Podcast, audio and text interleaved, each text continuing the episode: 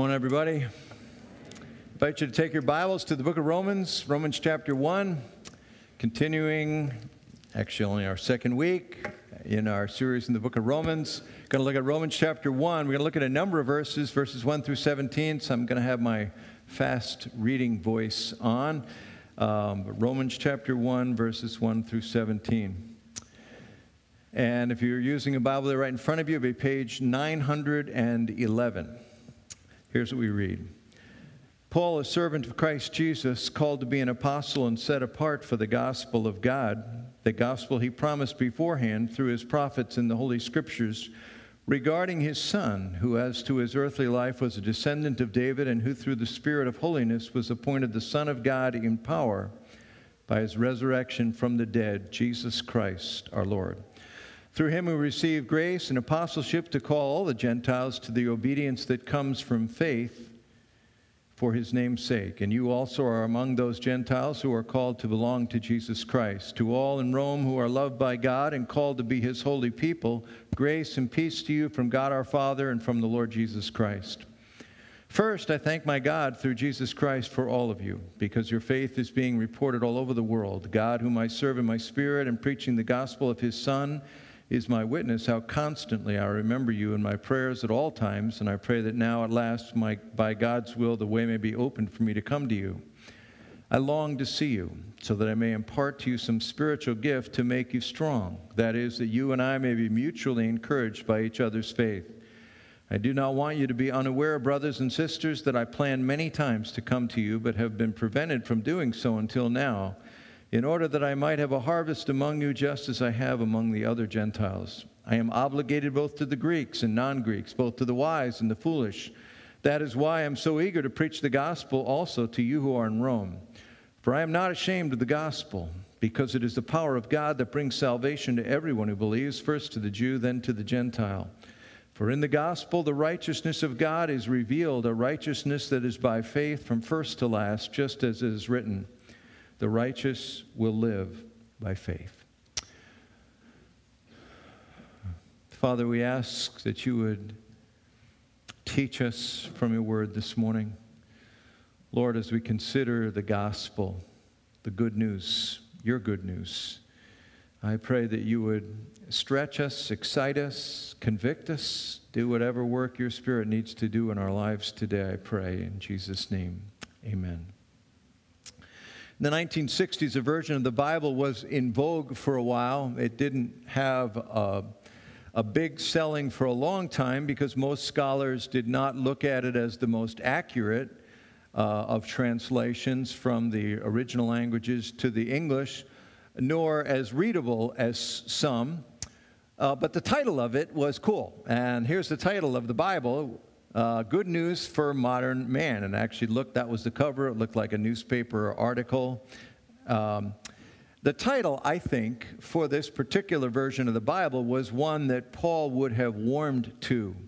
His opening comments in his letter to the Roman Christians are filled with, res- with references to the good news. Uh, he uses the word gospel, but the word gospel actually is from two words in the original uh, good news. It is the good news that he's talking about. And it is the driving passion of his life and his ministry to talk about the good news.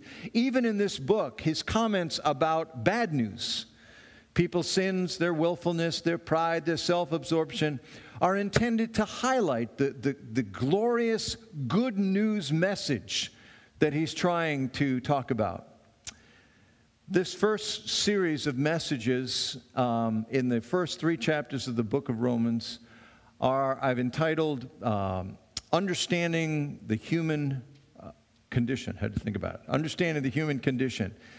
Today's sermon is an interesting one in that because before Paul launches in verse 18 of chapter 1 into discussing the human condition, he focuses on what he believes is the, the solution uh, the remedy for the problems in the human condition, and that is the gospel, the good news.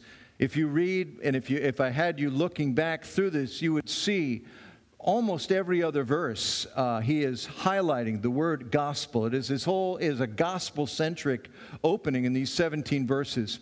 And I'd like to look at five things regarding the news that he calls good news uh, that he's going to talk about. First of all, it is priority news. Verse 1, it says this He says, It is the gospel of God that he's presenting. Not the gospel about God, but the gospel from God. He said, This is God's news. This is the news that God Himself wanted to make known. And not only is it good news from God, it is the good news. Throughout the history of humanity and recorded history, there's only one message throughout that time that God calls the good news, and it is what Paul is talking about here. About 2,000 years ago, there was a, an event that took place on a hillside outside of Bethlehem. A bunch of shepherds in the field, and an angel appeared to them, and, and soon would be joined by what is described as thousands of other angels hovering around in the sky. And this angel made this statement I bring you good news, which will produce great joy. And that good news, he says, is a Savior, a deliverer has been born. And then all of a sudden, this angelic multitude of thousands of angels start singing. I mean, we have the scene in our nativity. We don't quite have that many flying around, but, but there's a lot of them. And they're, they're, the picture is they're shouting for joy, they're praising, they're excited. Something is happening here of momentous occasion. Now, to really understand the significance of what's going on in that scene, you need to realize that this was a similar scene that took place millennia before. Job records the event in chapter 38 of the book of Job, verses 4 through 7, where God is discussing with Job. Uh, actually, Job has all these questions you want God's to answer, and he answers some of them, but God says, Look, you, you can't, you don't have the reference points that I have. And he, and he addresses them in this way. And he uses the phrase, you'll hear it, the title morning stars, which is another name for angels in the Old Testament. God says this to Job Where were you when I laid the foundations of the earth? Tell me if you understand. Who marked off its dimensions? Surely you know. Who stretched a measuring line across it, or, were, or what were its fa- footing set on, or who laid its cornerstone? While the morning stars sang together, and all the angels shouted for joy.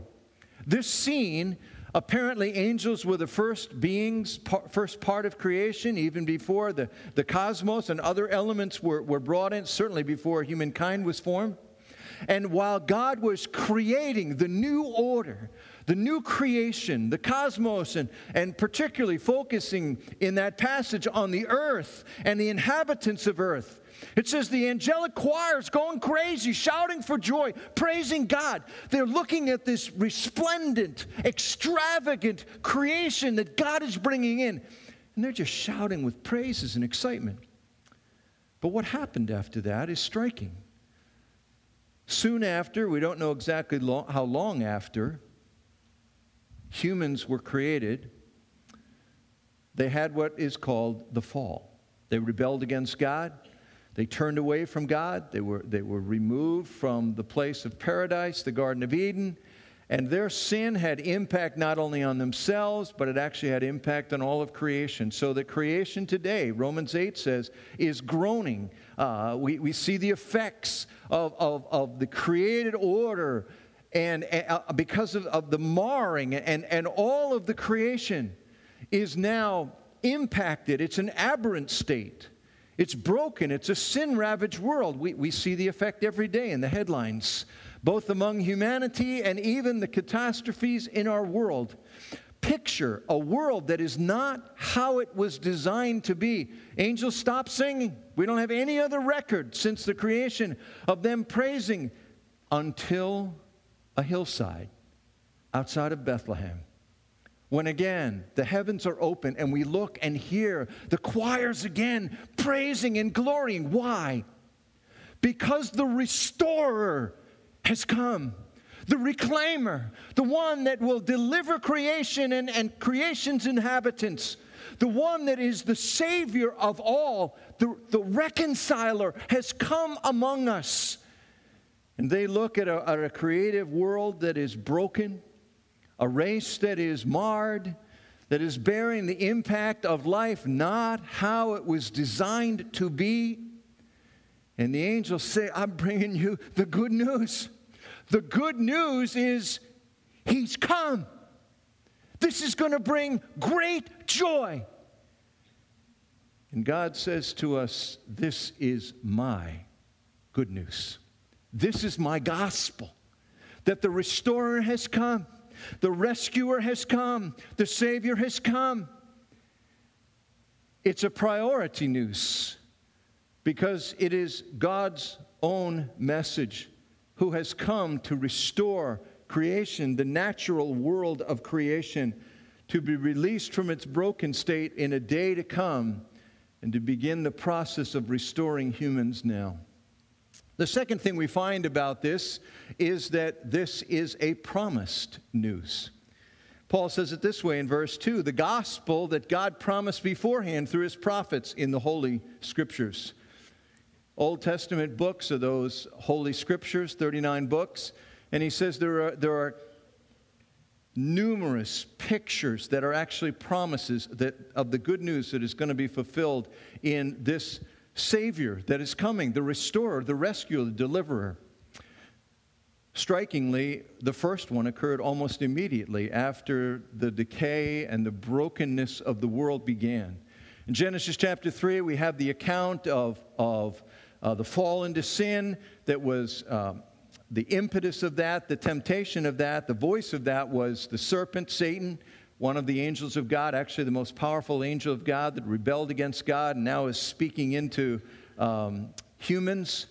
Adam and Eve fallen into sin, and God addresses the serpent, Satan himself, with this statement in Genesis chapter 3, verse 15. He tells him, And I will put enmity between you and the woman and between your offspring and hers, he will crush your head, and you will strike his heel. This reference is referring, I'll show you this in a moment. The crushing his head is that the one that's going to come as the descendant, the seed of the woman who is Christ, is going to crush the head, destroy the power of, the, of, the, uh, of, of Satan himself. But he says, You're going to have the, you're, you're going to do harm to the seed. You will, because of sin and death, he will be killed. Now, Paul takes this, and if you notice in the, I mentioned earlier, if we just bring out a slide about gospel, the word gospel is from two words. It's, it means, you, it is transliterated euangelion. You means good. Angelion is a, a message or a news. An angel is actually, an angelos is actually a messenger. That's literally what the word means. A euangelion is the good news. It is the gospel. This passage in Genesis 3:15 where God is saying I'm going to uh, uh, that, that this one who comes is going to crush the head of the serpent has historically been known by theologians as the proto euangelion. Literally it is the first good news. It is the first mention of the good news. Irenaeus, Justin Martyr, both late first century, actually early second century writers. A recent guy, Derek Kidner, has, I like his statement, the first glimmer of the gospel. As Paul says, you know, this gospel that is founded in Christ has been promised. Well, all the way back, the very first promise was here, the proto euangelion. The first gospel was in Genesis 3:15 that he has promised. Now, how do we know that this statement to statement is actually referring to Christ? Well, Paul tells us in our book, Romans 16, verse 20. Here's what he says The God of peace, it's a reference to Christ, will soon crush Satan under your feet.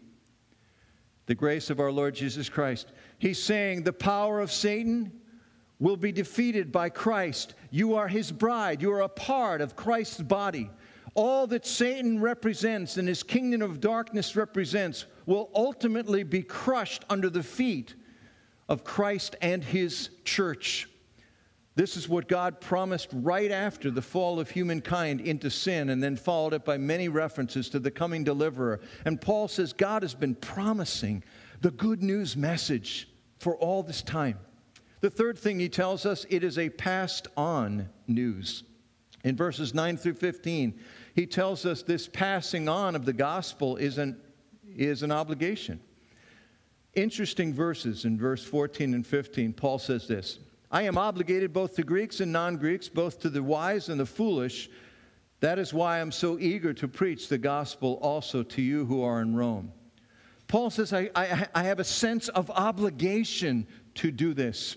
Now, just for a minute, clarify who he's talking about. He says to the Greeks and non Greeks. The word non Greeks is actually the word uh, barbaros. We get the word barbarian from it. It's an interesting word because it's what the Greeks called the people around them that they didn't consider cultured or educated. They, they were the, the barbarians. It's where we get the word from. But it's an interesting word, just a sidelight here. If you're an English major or you like English, you're going to recognize this, this, this word. It is an onomatopoeia. Anybody know that word? Come on. Okay, there's a few of you. I won't make you say it. Um, I won't make you define it. It is a, a word's pronunciation mimics or imitates its sound. For instance, we talk about the buzz of a bee. Well, that's the sound that a bee makes, so we take the word. We use words like the boom of an explosion or the cash register's ka-ching, the click of a pen, the honk of a horn, a snake's hiss. We hear the sound. The Greeks looked at these individuals that were not a part of their culture. They didn't feel they had any art, they didn't have any fine uh, uh music. They were, they were just uncultured, uneducated vagabonds even their language was, was gruff and, and uncultured. And the Greeks actually, and this is actually how the word was derived, they said, when they talk, it just sounds like bar, bar, bar, bar. And they called them barbarians. That's actually where it came from. I didn't make that up, that's real.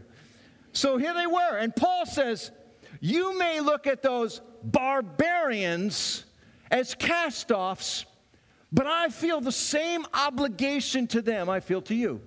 Now, the striking thing about this, and this is a very practical application of this for us,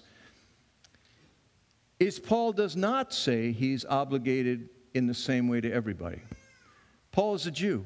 He was raised as a Jew.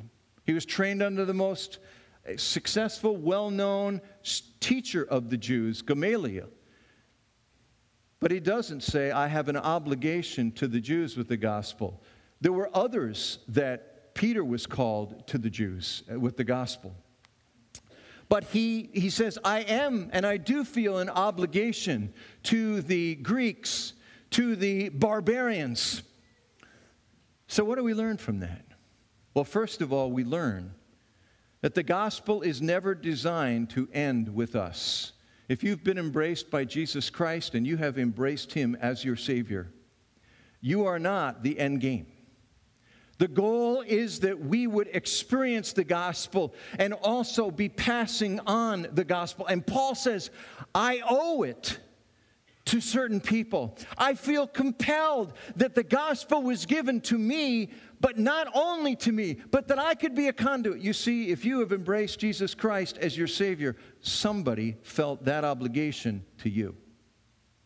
Somebody talked to you. Somebody prayed for you. God used some human instrument in your life to pass that on. And He says we are called to be extenders of the gospel.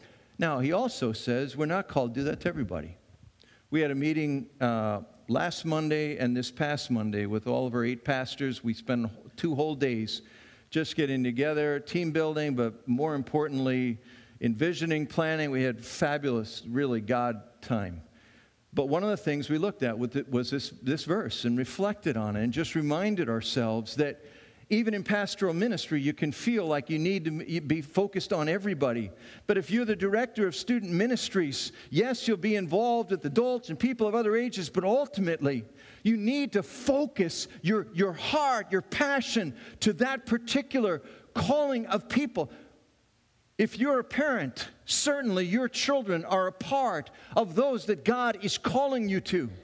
But I would say, every one of you that knows Christ, You are called to have that group of people that God is just laying on your heart and say, these are, these are my people. These are my individual. Maybe it's your cubicle mate at work. Maybe it's a couple of people in your ball club or in your class. Maybe it's a neighbor. Maybe it's not even the direct one, but it's a couple of houses down. It's not everybody. It's not the whole office. It's not the whole school. It's not the whole team.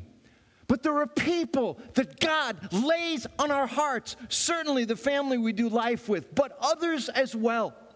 And the reality that Paul is saying is, I feel obligated, I feel I owe this to these people. Now, the beautiful reality is we can learn from Paul on this. So, how did Paul fulfill his obligation to people he felt obligated to share the gospel with? Number one, Paul Paul talked to God about people more than he talked to people about God. That where we start is say, God, I sense you're, you're burdening my heart here. And I, God, just open doors, work in their life. If not me, somebody else, infiltrate their lives.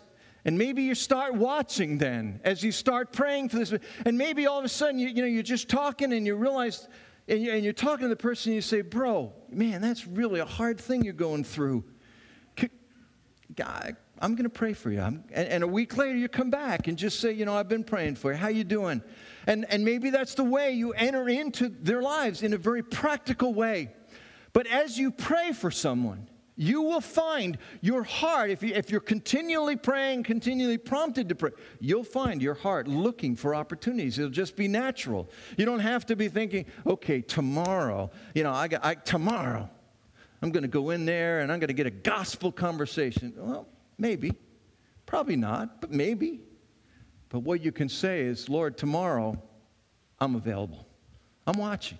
You know, I, I, I don't expect to share the gospel, you know, at work, but Maybe there's just something that comes up. Maybe it is just a prayer need that I can, I can embrace and be praying for them and, and, and bring them to you because it's far more important to talk to God about people than it is to talk to people about God. We start vertically.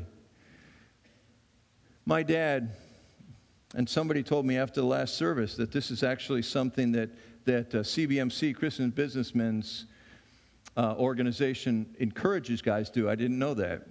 But my dad, when he was, uh, he had been in business for many years. One time he showed me his Bible, and my dad was a, a 40 year Bible guy. You know, his Bible was, he was a neat Nick, but his Bible was, was hurting. Um, it was tired, and he had to repair it and get the cover fixed and all those things. But it was his Bible. And in his Bible, when you opened it up, he had scotch tape, this four by six card that had the names of 10 men that God had laid on his heart for years. I, I remember the last time we talked about it, uh, eight of them at that point, I don't know how many were saved by the time my dad was gone, but eight of them had embraced Christ over the years. Some of those guys were back from Long Island when we had lived there years and years ago. Some of them were still at work where he was over at Lockheed Martin eh, eh, eh, as a, as a leader there. Some of them were in our church. But I remember that he had one, one guy that he had in the book was a guy in our church whose wife had come to Christ. This guy attended off and on for years. My dad had met him. And one time, my dad, he didn't usually do this with his, with his list, but he really felt prompted to go up to this guy, and he just said, the game, guy's name was not Tim, but I'll say Tim. He said, Tim, I just want you to know that uh, I've been praying for you every day for the last seven or eight years, and, uh, and I'm not ever going to stop. And uh, the guy was like, well, that's, that's cool, you know, that's neat. But, but when Tim embraced Jesus Christ, who do you think he went to first? You're not obligated to be sharing the gospel and to be doing life in a, in a ministering way with everybody. And if you try to, you're going to not do it to anybody. But you are obligated to some people. There are people that God is going to lay on your heart, and I, I would encourage you, maybe, maybe 10. Some of those will be your family. You say, Lord, just who are the people that you just want me to bring before you. And as I talk to you about them, I'm also asking if you want me to, I'm willing to talk to them about you. There is a, there is a, a responsibility, a privilege to pass on the news. And the wonderful thing about the Lord is He doesn't ask you to share the gospel outside of who you are. I mean, if you're a super fantastic real estate salesman that you could talk anybody into buying anything, then, then yeah, you're going to be outspoken about everything. But if you're a person, you know, and, and, I know, I know, I know one person who was a great evangelist, but she was, I mean, every time she bought a, um, a new washing machine, she was sure everybody on earth should have that washing machine. It was easy for her on a plane to talk about Jesus because she talked about everything with that enthusiasm. Most of you aren't wired that way. God isn't asking you to be that person. God is just asking you to be you, but He's asking you to be an available you. It says, Lord, lay on my heart these people. And then I promise to pray and, and to do what Paul did in Colossians 4, where he just said to the believers, Guys, would you pray for me? And he asked, he had, two, he had a twofold prayer request in Colossians 4, 1 and 2. He says, Would you pray that God will open doors for me to share and then that I will take advantage of those opportunities? It's a passed on obligation, and it is a, an obligation that this passing on is, is ongoing. He says in verse 15, uh, I want to share the gospel to you who are at Rome. Now, he's talking to Christians here. He's reminding us that the good news of the gospel is not just about Jesus' work in rescuing us from the penalty of sin, but recovering us from its impact. At the gospel, we live gospel centric lives. It's always about Christ. It's always about leaning into Jesus and allowing Jesus to, to, to change us and transform us from within. It's always gospel. And Paul says, I want to come and, and help you in, in continuing to grow in the power of the gospel in your own lives.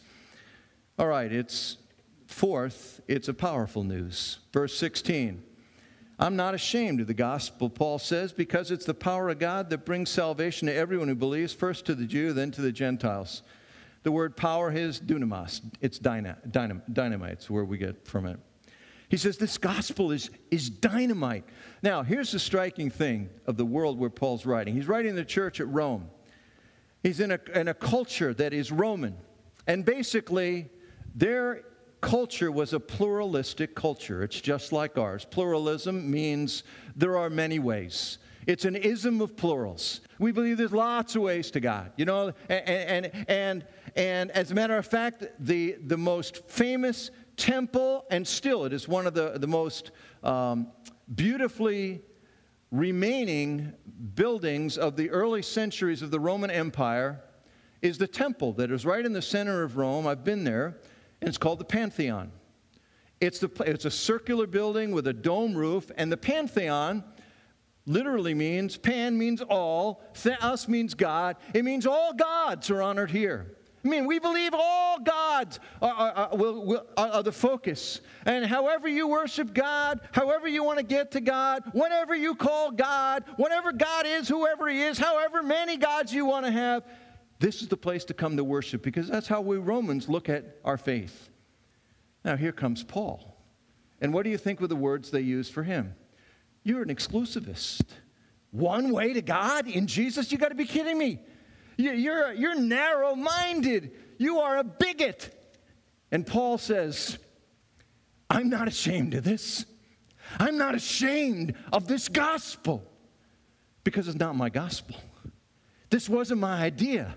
I truly, wholeheartedly, from the very bottom of my shoes all the way up through, am convinced this gospel of a rescuer coming, of changing people, of dying for us, of rising for us, who will restore the world and create a Garden of Eden out of the cosmos, new heavens, new earth. I believe he is real and I believe he's come to bring life to anybody that embraces. He says this isn't a gospel for the Jews, it isn't a gospel for the Romans, it isn't a gospel for the, for the barbarians, it's a gospel for all of them. And he says, I'm not ashamed. I'm not embarrassed by this. We live in, in a pluralistic day. It's easy to feel, oh man, they talk about Jesus or people know how, you know, they just feel exclusive and who am I to say? You know? Well, Paul says, guys, I'm not ashamed of it. It's the dunamis. It's the dynamite that is not available just to Jews or Greeks or barbarians. It's for every ethnicity, every culture, every tribe. It is a powerful news. And lastly, it is the perfecting news. Uh, perhaps the most famous verse in the book of Romans, or, or, the most, one of the most famous, and certainly the most important in, in the first chapter, is Romans 1:17, where Paul says this. And he tells us why the gospel does have the power to change people's lives, why it is the dunamis of God. For in the gospel, verse 17, the righteousness of God is revealed, a righteousness that is by faith from first to last, just as it is written, the righteous will live by faith.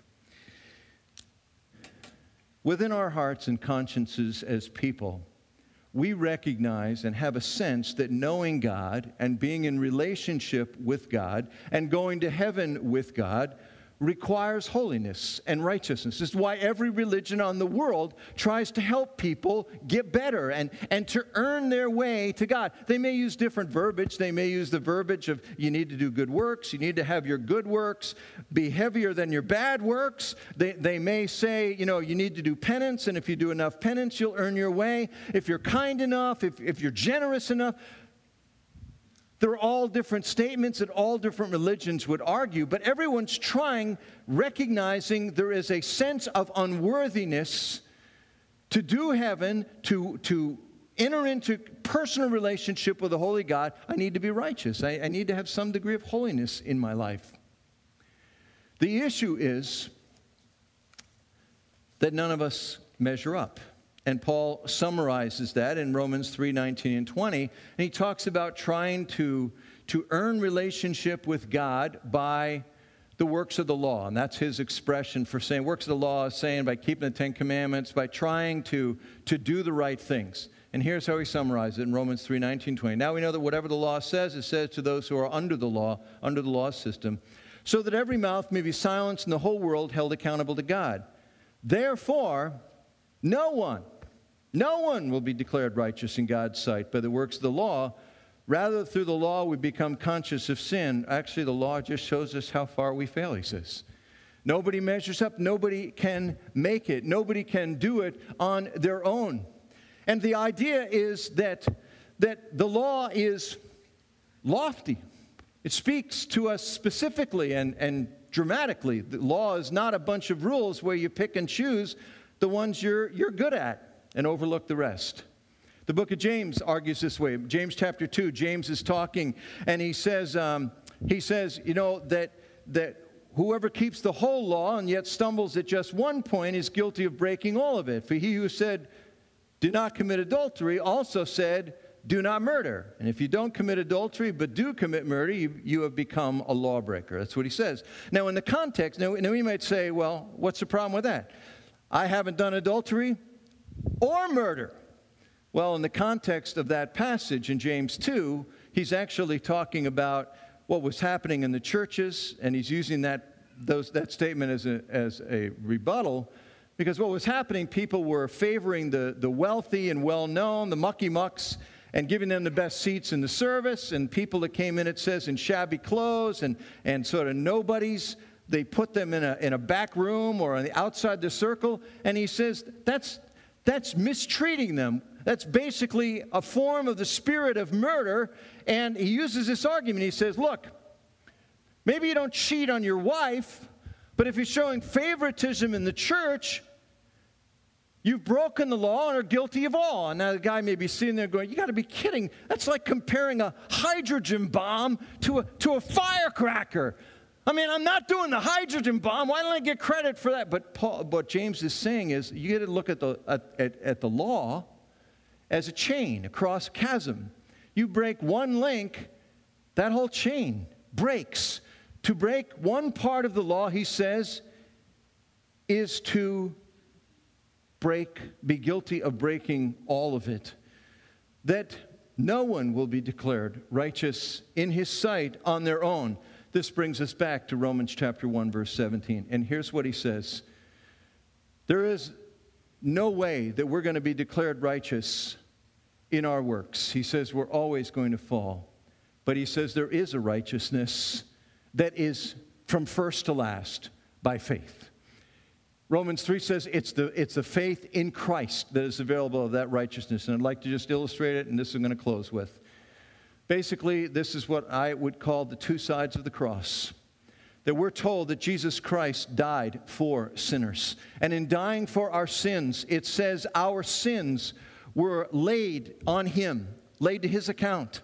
That it was as if Jesus Christ became guilty of our sins. He's liable for them, culpable for them. It's as if Christ did them. That's why it says, when it says a, person is crucified, they always put a placard above their head that listed what they were guilty of.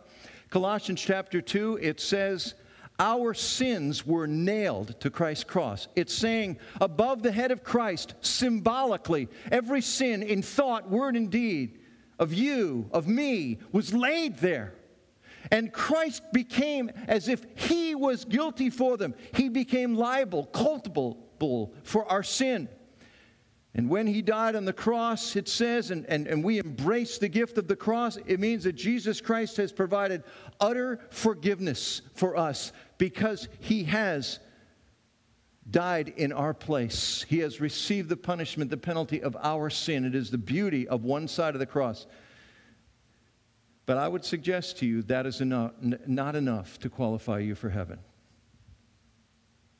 What that does is that restores you to a state of innocence. That you are now as if you've never done anything bad, you've never done anything good. All those things, that which you've done, have already been, been forgiven.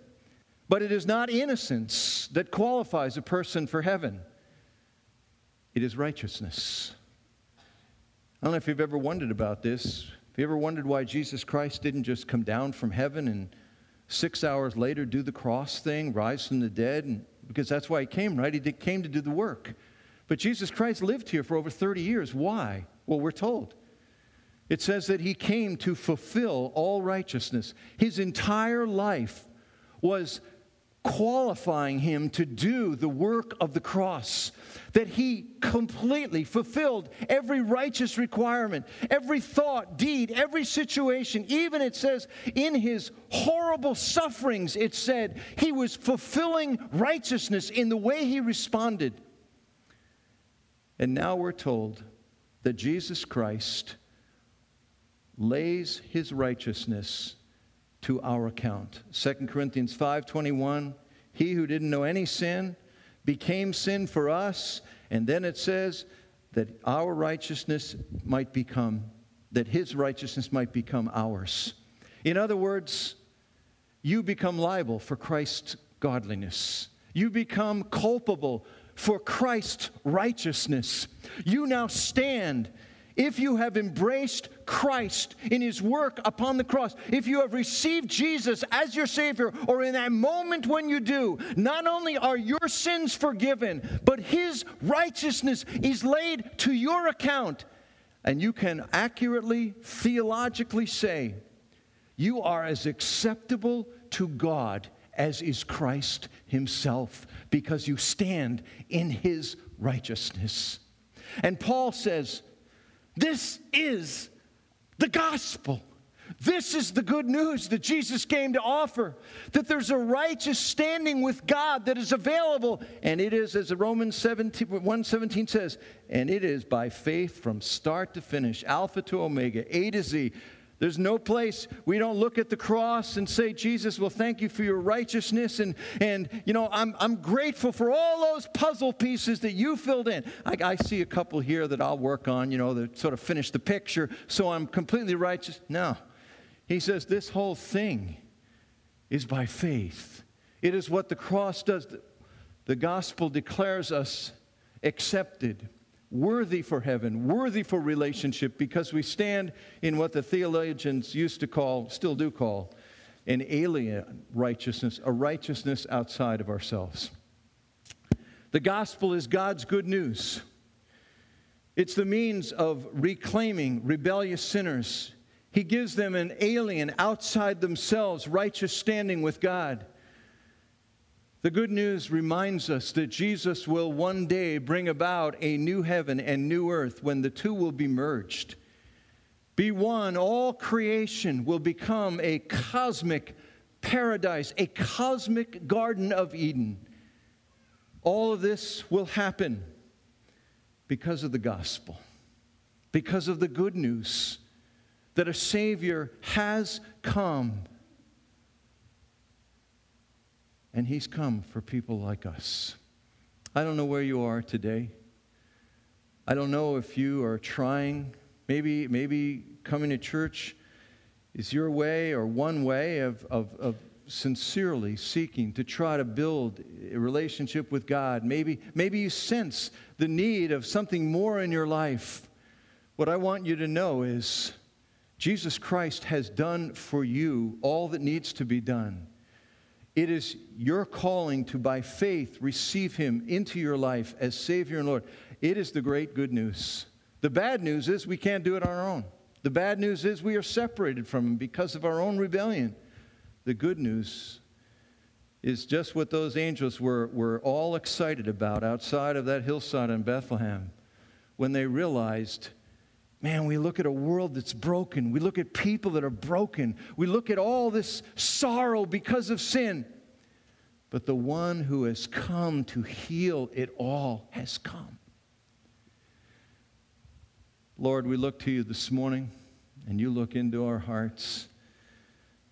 God, how I pray that you would speak truth into people wherever they are. For some, that truth may be to impress upon them their personal need of embracing Jesus as their own Savior. God, how I pray you would. For some that are here that know Christ and are just sort of living in the hectic, demanding life, exhausting life that we live, Lord, restore to us a passion. A passion that is coupled with a sense of obligation not a legalistic burden or chain around our neck, but rather a joyful reality that there are people in our world that you've called us to feel a sense of obligation to pray for, to invest in, that you have intentionally, purposely brought those people in our lives, whether we're 10 years old or we're 100 years old, that every single one of us in this room is called to have certain people that you're asking us to bring before you to talk to you about, but also to be available to share you to them as you open that door. Lord, prompt us as you see our need this morning, I pray, in Jesus' name. Amen. Now go in peace to love and serve. Enjoy the Lord.